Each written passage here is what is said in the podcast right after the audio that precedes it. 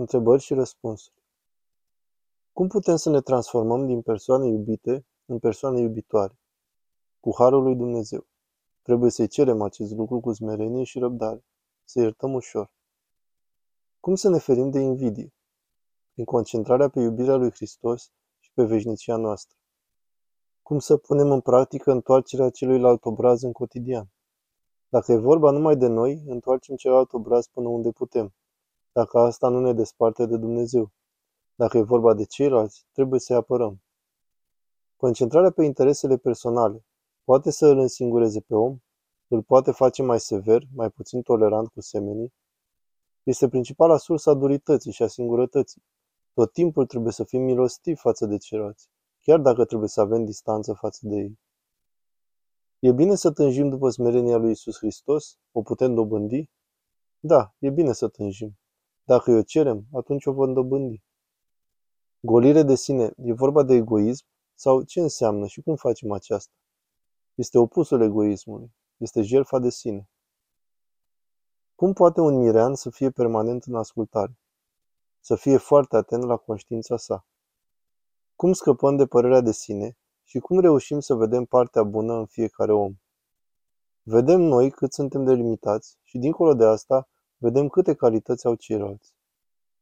Părinte, ce înseamnă flexibilitatea smereniei? Dispoziția de ascultare, de tăiere a voii. Sfânta Scriptură de astăzi ne spune să iubim pe Domnul cu toată inima și sufletul și cugetul. Dar dragoste tot El este și dacă nu avem destulă, atunci cum să împlinim porunca? Să-i cerem asta. Fă ce poți și atunci și Domnul va face ce poate. La rugăciune este bună atenția pe cuvânt sau pe simțire? Pe cuvânt. Ce fel de viețuire ar mai fi de folos dacă ești înclinat spre mândrie, egoism și confort? Călugăria sau căsătoria? Vezi ce ți se potrivește. Teoretic este călugăria, însă vezi unde te odihnești.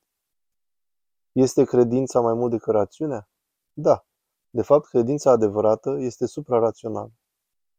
Iubirea poate fi ceva egoist, părinte? Am ajuns la concluzia că iubirea e ceva extrem de egoist. Iubirea adevărată nu e. Te înțeleg însă. Aceea să știi că nu este iubire. Iubirea este jertfă. Cum să ne recăpătăm inocența copilăriei? E, prin multă ascultare și rugăciune. E nevoie de plâns, pocăință, răbdare și iubire de Dumnezeu. Totuși, consecințele faptelor noastre sau altora față de noi rămân. Nu se pot șterge 100%.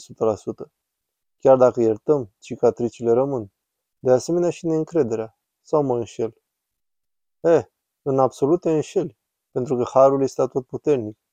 Însă, din păcate, oamenii nu mai au credința și râvna necesară pentru a câștiga harul necesar pentru această libertate. Dacă înțeleg starea de smerenie ca pe o stare de acceptare, e corect? Oarecum, e mult mai complex. Acceptarea adevărului. Vezi și acest clip și alt clip pe care l-am făcut pe această temă. Cum putem să ne îmbunătățim autocunoașterea? Prin întrebare, rugăciune și spovedanie. Cum poate fi ajutat duhovnicește un om distrus complet pe interior? Cu rugăciunea, exemplul personal și să stăm cu multă dragoste și mai puține cuvinte.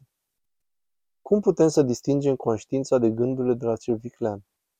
După rezultate și starea inimii, însă e foarte dificil de discernut. Cel mai sigur este să întrebăm. Cum să văd numai binele în aproapele?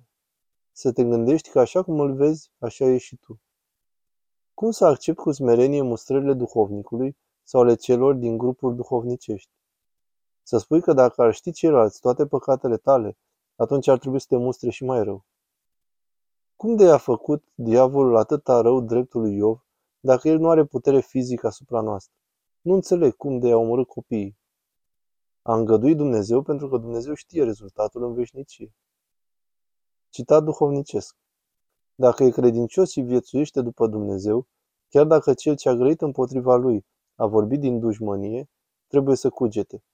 Fratele a spus acestea vrând să mă folosească. Și se împlinește cu el spusa. Omul bun din vistieria cea bună a lui scoate cele bune. Luca 6:45. Și gândind astfel, se folosește mai mult iubindu-l pe acela decât urându-l. Și purtându-se astfel în acestea, sporește în Dumnezeu. Filocalia, volumul 11